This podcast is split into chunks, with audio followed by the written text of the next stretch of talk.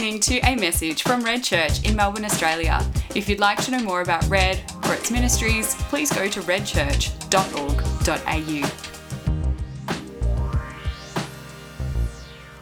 Haggai.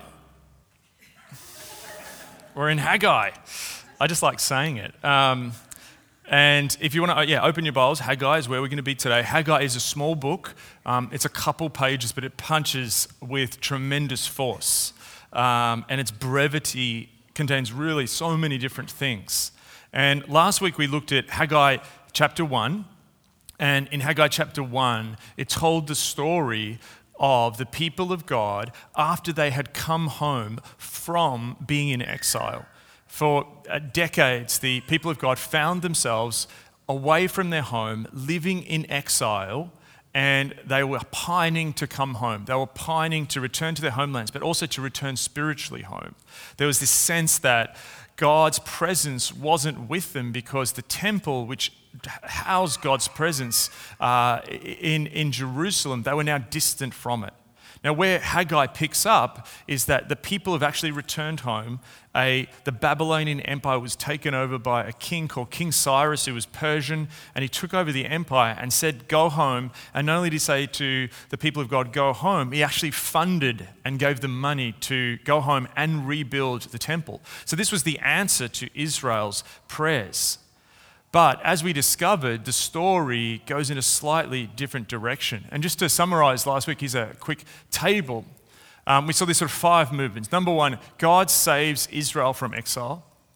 Israel is now home and they're building their own houses, but they're finding themselves frustrated by spiritual and cultural stagnation. Why? Haggai chapter 1 tells us is because whilst their houses are being built, and their houses are being developed, what's actually lying in ruin is the temple, which they were charged and commissioned to come back and rebuild, and even given money from King Cyrus. And Haggai's lesson is that flourishing flows from the temple. The people were trying to flourish in their personal life projects, but it wasn't working because flourishing flows from the temple. And so where it begins to end, at the end of chapter 1, is the Lord comes, gives a word through Haggai, and the word is to stir up the spirits of the people to rebuild the temple. Without the Spirit, the people could not rebuild the temple. And we looked at how this intersects with us today as the church. God has saved us from sin and death on the cross. Saved, we sometimes find ourselves building our own life projects, yet finding ourselves frustrated by stagnation, decline, brokenness, a lack of flourishing. Why? Because the temple represented God's presence, his communion with us. And so we can face stagnation, even though we're saved, when our life with God, our communion with God, lies half constructed. And so flourishing flows from our proximity to God's presence.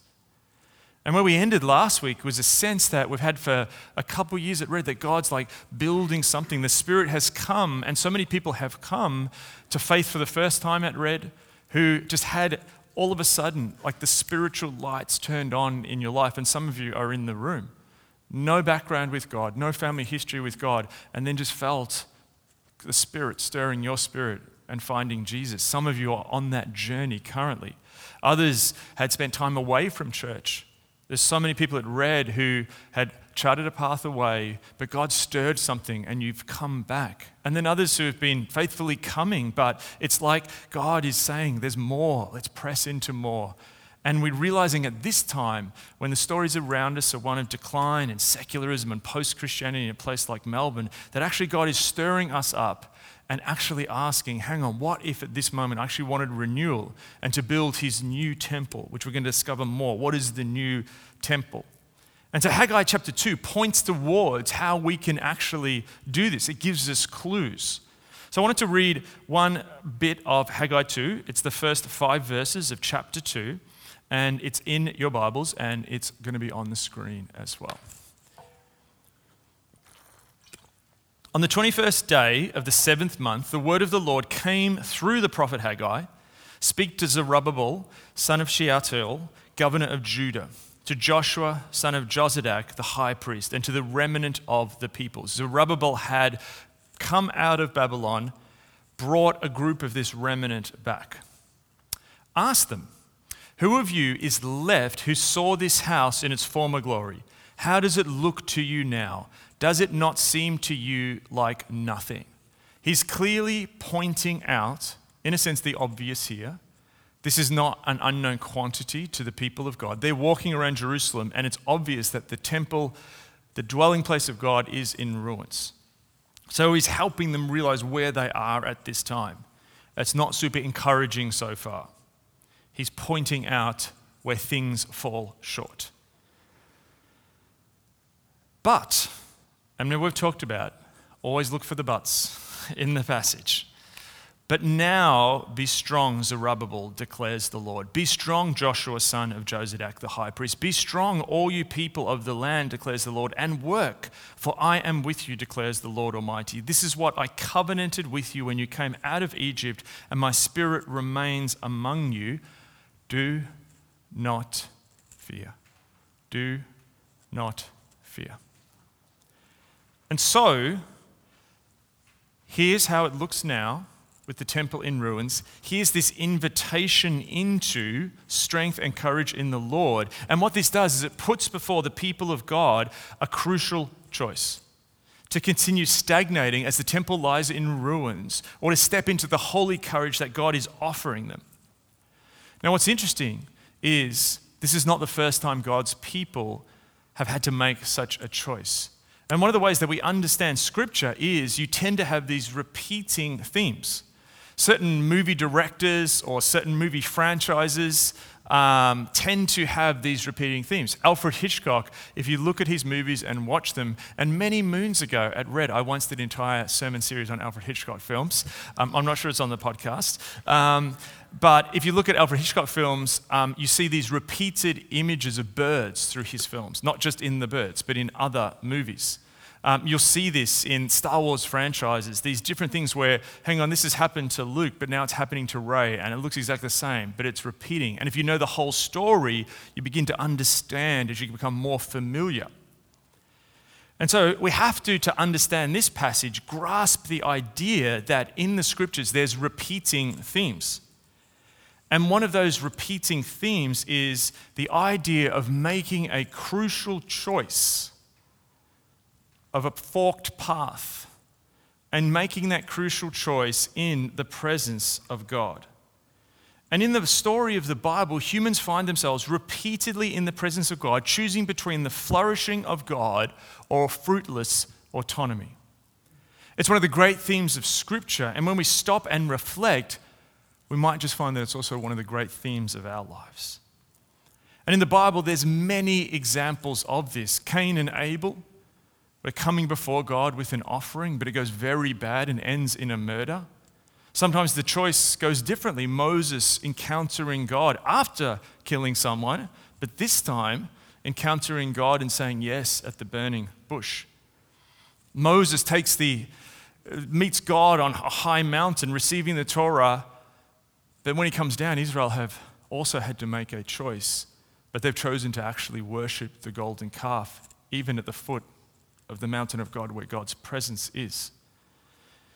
We see that time idolatry wins, but then we see in the story of Elijah and the prophets of Baal where idolatry is defeated. Again, at a high place, here is Elijah, here's a choice to trust in God, to have faith, and he chooses yes and defeats the prophets of Baal.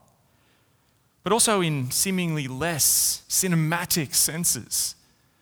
We see this in Joseph, an Israelite serving in a foreign bureaucracy, confronted with a woman who attempts to seduce him, Potiphar's wife. Again, a crucial choice in the presence of God. And each of these repeating moments contain echoes of a critical choice that begins at the beginning of the story in the garden, where humans must choose between the fruit of the tree of life, which leads to flourishing and life with God, and the fruit offered by the snake, the fruit of the tree of the knowledge of good and evil, which is interestingly pleasing to the eye, but leads to death. And the snake's invitation is not for life with God, but rebellion over life with God. And as we explore these themes, this repeating leitmotif, I think is the word in music, that many of these moments of choosing occur surrounded by biblical imagery that we associate with temples. See, in the biblical imagination, temples aren't just buildings. The whole of creation is a temple. And so surrounding them, there are trees, high places, altars, fire, smoke, ground-shaking sacrifice, and most importantly, a crucial spiritual exchange. Now, the Jerusalem temple pictured here, this is from the Bible Project, who do wonderful work, and I encourage you, I'll give you homework, just go and watch the 4.5-minute video on temple, which will be fantastic background on YouTube, Bible Project Temple. And in the Jerusalem temple, there was an altar. And altars are the places where God is met. Altars are places of encounter, offering, sacrifice, but really importantly, exchange. The altar is the priest's workbench, where spiritual work is done, a bridge between earth and heaven, where an offering is exchanged for blessing. And temples, be they Jerusalem temple or the other temples that are not buildings that Scripture points to, such as Eden, the inner temple of the human heart, or the whole of creation, are places in which exchange happens upon altars. And what's interesting is, altars and temples even abound in our supposedly secular culture, hidden beneath the fabric of everyday life, yet still operating as vital spiritual exchanges. Now, altars were designed in the temple to be places where offering is exchanged for blessing. But Scripture also shows us that it can go badly.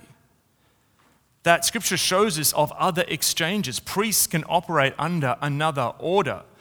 Hosea, also a prophet like Haggai, says in chapter 4, verse 7, "The more priests there were, the more they sinned against me. They exchanged their glorious God for something disgraceful." Paul in the New Testament speaks of this in Romans 1:25, saying, "They exchanged the truth about God for a lie and worshipped and served created things rather than the Creator." And Jesus in Matthew 16 verses 26 actually speaks of a fundamental exchange which every human being must confront. When he says, "What good will it be for someone to gain the whole world yet forfeit their soul? Or what can anyone give in exchange for their soul?" And what Jesus is showing us is that in the earthly realm, we can seemingly be flourishing, gaining the entire world, having fame, money, celebrity, power, influence, the adulation of our peers, hitting all the metrics of our culture, flourishing seemingly from a worldly perspective. But in the spiritual exchange, actually giving away and offering up our very souls. This is why Jesus in his ministry shows us again how to live our priestly calling that was given to Adam and Eve in the garden. And so in the wilderness, he faces that moment of choice, rejecting an invitation from Satan to exchange his calling for earthly glory. Where does this happen? At the height of the temple. And in the garden, echo to Eden, Temple of Eden. In the moment, the night before his execution, the moment of his deepest pain, emotional turmoil, grief and loneliness, he chooses to accept the priestly cup of God's wrath. And on the cross, the greatest exchange in history, with his last breath, we see Jesus trading his obedience for our rebellion. His life for our sin, his death for our life. And the book of Hebrews tells us that Jesus acted as the new high priest on the cross, doing away with the old system of sacrifice and making himself the ultimate sacrifice.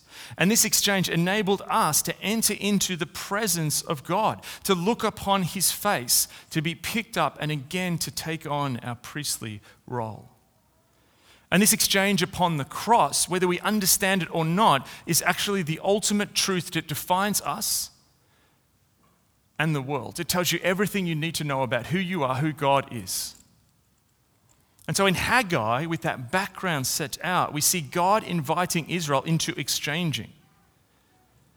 fear, weakness, and disappointment that they felt, stagnation, coming back from exile, and things not being what they thought. In Haggai 2, verses 4 to 5, instead, through the word of God, through the prophet Haggai, they're invited to exchange for, instead of fear, faith, instead of weakness, strength, and instead of disappointment, hope. And God, through the spiritual revelation of Haggai, is reminding the people of God that renewal begins in the temple, the place where God's presence, where heaven and earth overlap and intermingle. And God's will, the way of heaven, is not for fear, weakness, or disappointment. Instead, it's for faith, strength, and hope. And so the people of God in Haggai's time need the temple in order to be able to step into that place of encounter and exchange. The Jerusalem temple points, however, forward beyond just those bricks to a greater temple that comes after Jesus' death and resurrection. At one point in Jesus' ministry, they're leaving the temple and his disciples point at the incredible building. These are country boys, this building which they've heard about, the temple, and they're awed. And Jesus is like, it's going to fall. And what he's doing at that point is he's pointing to Jesus as the temple. The temple is destroyed in 70 AD by the Romans, and it's never rebuilt to this day in Jerusalem. But what replaces us is the church. And we're here in a building in Nunawading, but the building is not the church. The church is where the presence of God now dwells amongst a people who bend their knee at Jesus' name. You are a mini temple. We are the temple of God. The temple of God is meeting across the world at this moment, connected. And one of our feet is in this particular earthly place of being in Nunawading. But over the next 24 hours across the world, we will spiritually join with people as far afield from Auckland, Austria, but also places like Syria and North Korea. The living temple is an incredible thing that God is building in his world. And so our mission is going out. We don't need a building in Jerusalem to do this. We as the church, the new living temple, can step into the place where heaven overlaps. And again, we step into our priestly mantle, but almost remixed and reinvigorated for this time in history. Through the death and resurrection of Jesus, God has already chosen us. We must, however, choose to commune with him, and that communion contains choices. Life with God is in the exchange, choosing to put him first, to choose his way. And we are also called to work with altars, but not the altar that we find in the temple in Jerusalem, but the altars that exist everywhere. And we place things upon symbolic altars. We align them with God's purposes for them, stepping into our role as priests. Revelation 1 verses 5 to 6 says, "To him who loves us and has freed us from our sin by his blood and made us to be a kingdom and priest, to serve his God and Father." In the place of encounter and exchange, we discover the higher purpose that God has created us for. And so this is ultimately about us aligning our hearts with God's heart, our innermost human temple with his heavenly temple. And so anything that we have in our lives, a job, a relationship, a material thing, an attitude, a past memory, an identity, we place them upon the altar and align them with what God wants. But the problem is sometimes we can see this through a negative lens, seeing that faith is actually an exchange. Yeah, but what it is, it's an exchange of a good life that 21st century consumer culture and the good life in Melbourne can give us for a kind of dismal, grey Christian life. But we need to let the words of Psalm 34:8 speak to us, where it says, "Taste and see that the Lord is good." God's heart is to bless us. He wants to give his children good things. And when we step into the encounter that happens in the hidden place with God, we encounter God as he truly is and see how he truly loves us. We discover a God who wants nothing more than to bless us with his spiritual abundance, who wants us to step into his presence and exchange our defeat and fear and confusion away for a life of flourishing and blessing. See, Jesus, after his death, he spends time with his disciples, but then he goes to heaven to sit at the right hand of the Father. And so in a sense, Jesus is now in charge of the whole temple as the world and creation is God's temple, and God's presence and kingdom is going out in the world. And so Jesus has won the victory for us, and we can, with confidence, approach God's throne. And so Peter helps the church understand this by saying in 1 Peter 2:5, you also are like living stones are being built into a spiritual house to be a holy priesthood, not a house that's literally somewhere. Instead, we're offering spiritual sacrifices acceptable to God through Jesus Christ. Today, as we come, you're living stones building something. On Monday, as you go to work, you're a living stone building something when we step into our priestly role. The ultimate sacrifice has been made upon the cross. No sacrifice needs to be made for us to be made right with God. But we are to serve God as his new priests with spiritual sacrifices in his new temple. So how do we do that? When we place things on the altar, sacrificing them, we set them apart, acknowledging them that they're made for a holy purpose, giving them back to God, acknowledging that all of this is his. When me and Trudy decided that we're going to have kids, we felt that sense that this is not something that we can make a decision by ourselves. We took it to God and we put this on the altar. When our children came, each of them we put on the altar. Ministry, I'm talking a broad sense of ministry, not just paid ministry. I'm talking the ministry that priests are invited into, and if we're all living priests, is actually giving things back to God so then you can properly steward them. And so what's really exciting about this idea of exchange is that it's an essential link to a theme that God has had read on and much of his church on. In Isaiah 40 verse 31, it reads, "Those who hope in the Lord will renew their strength. They will soar on wings like eagles. They will run and not grow weary. They will walk and not be faint." Now the Hebrew word here for renew is halaf, which means exchange. Renewal is exchanging decline and stagnation for God's desires for our flourishing. Holy exchange is a key part of renewal. And over the last 3 or 4 years, so many people have read, as we prayed into what does God want for our next season, have had one passage just come up again and again and again.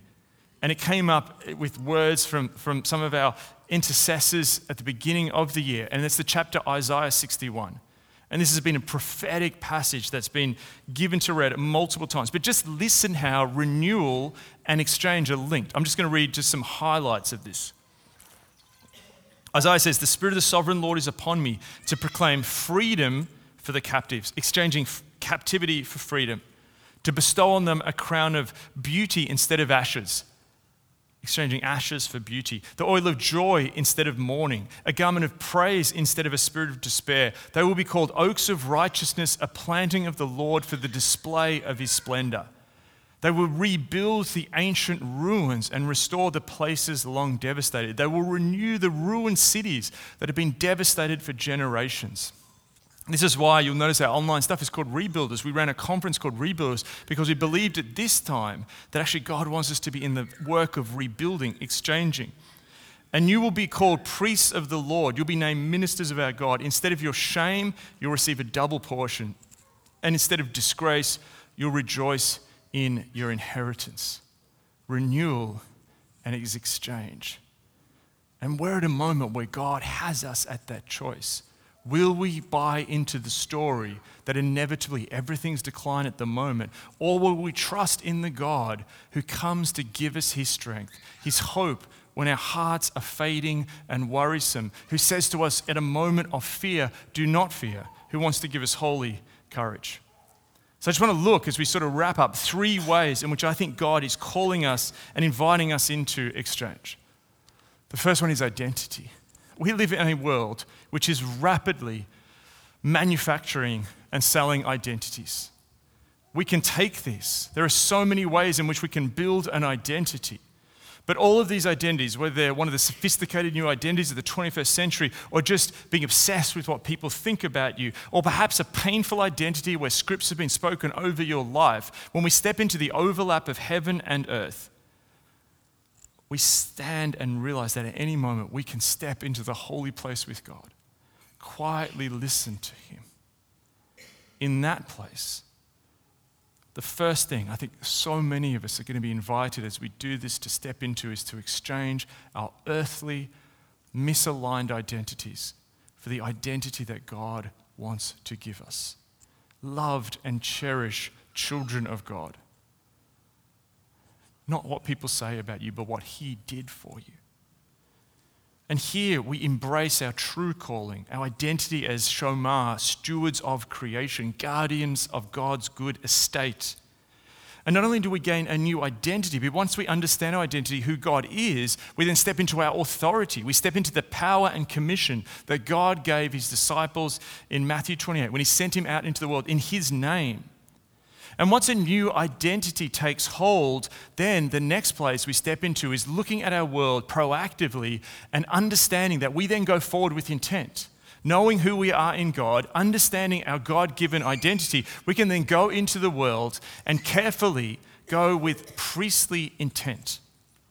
Everything that we do, from waking up to a crying baby at 3 a.m., to engaging in a fantastic project, to doing Kids Hope, to speaking to a neighbor, all of this is something where we can step into that space.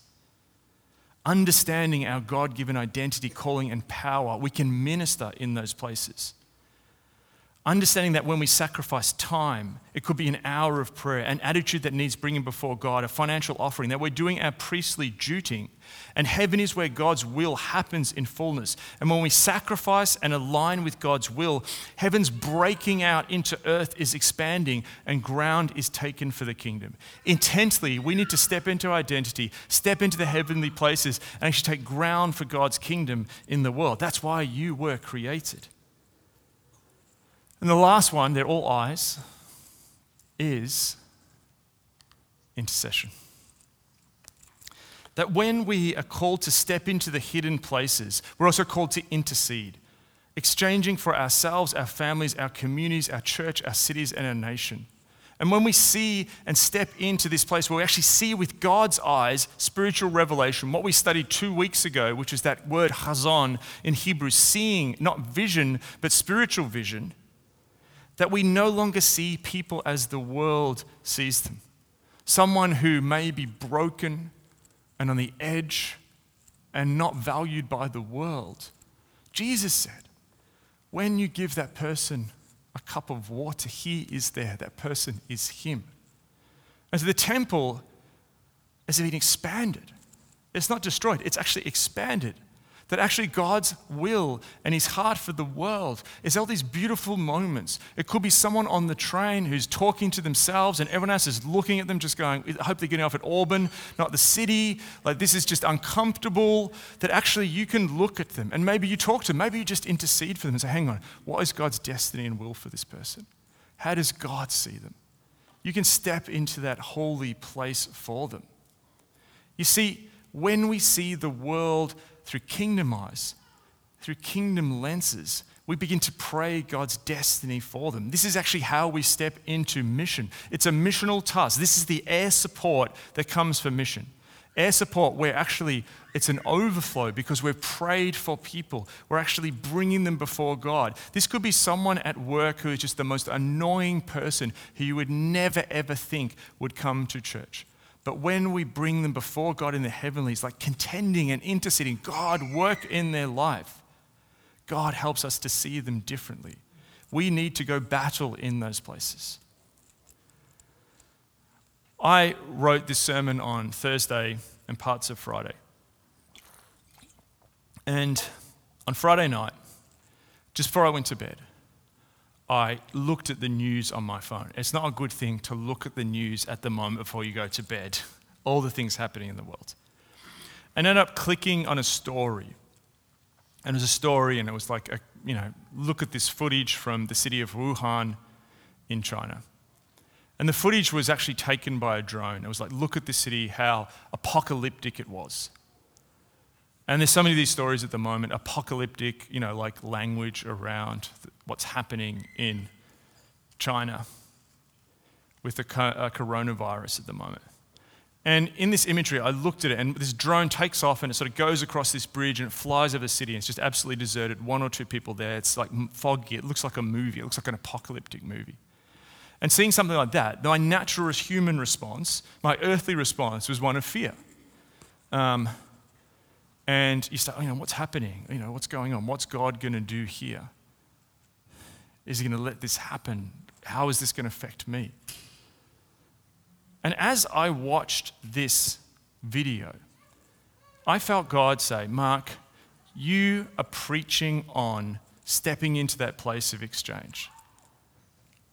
Do it now. If you ever preach, the thing you will learn is that if you preach on something, you will inevitably be faced with it that week. This is why next week is on extreme prosperity. Not really. And it's actually John Mark. I thought we changed it. And I stopped. I thought, okay, I'm going to put this away. I stopped just so much at that moment. It's like scary. You just keep endlessly news stories with clickbaity headlines that making you feel worse about the world. And so God invited me into this space. I stopped. I closed my eyes. I slowed my breathing. And I just said, God, what is your will for this? It was so interesting. It took a few minutes, and I just visually imagined myself stepping into that place, interceding with the authority and identity I have in Christ. I said, God, what's your will for this city? What's your will for this situation? It was so weird. God brought the image in my mind again of the drone going over the city. But he changed it. And in my mind's eye, where God speaks to us so often, I actually saw not drones flying over the city, but actually God's angels ministering. God's Spirit is going down into people in hospitals who are ill and ministering to them, to family trapped in apartments, kids going crazy there for weeks, worried about what's going to happen with supplies going out. I actually prayed that God, at this time of challenge, actually, I want to pray an exchange where actually your Spirit moves. And just sat there and held up the city of Wuhan, of the whole of China. So what is your destiny for China at this time? Trudy, we spoke the next morning. Trudy went to the prayer room, and she went to the prayer room and was praying at our office, and there was a verse which came, which basically talked about God's light going out for the nations. And then she looked up and realized that actually it was the Lantern Festival on Saturday, which is the end of the Chinese New Year, where lights are brought out all across the Chinese world. And just this sense of God saying, don't look at these things with absolute passivity and fear, that actually as the church, you're given the power and authority to contend. And that could be something like Wuhan province, or that could be the person who you're sharing your faith with who lives next door to you.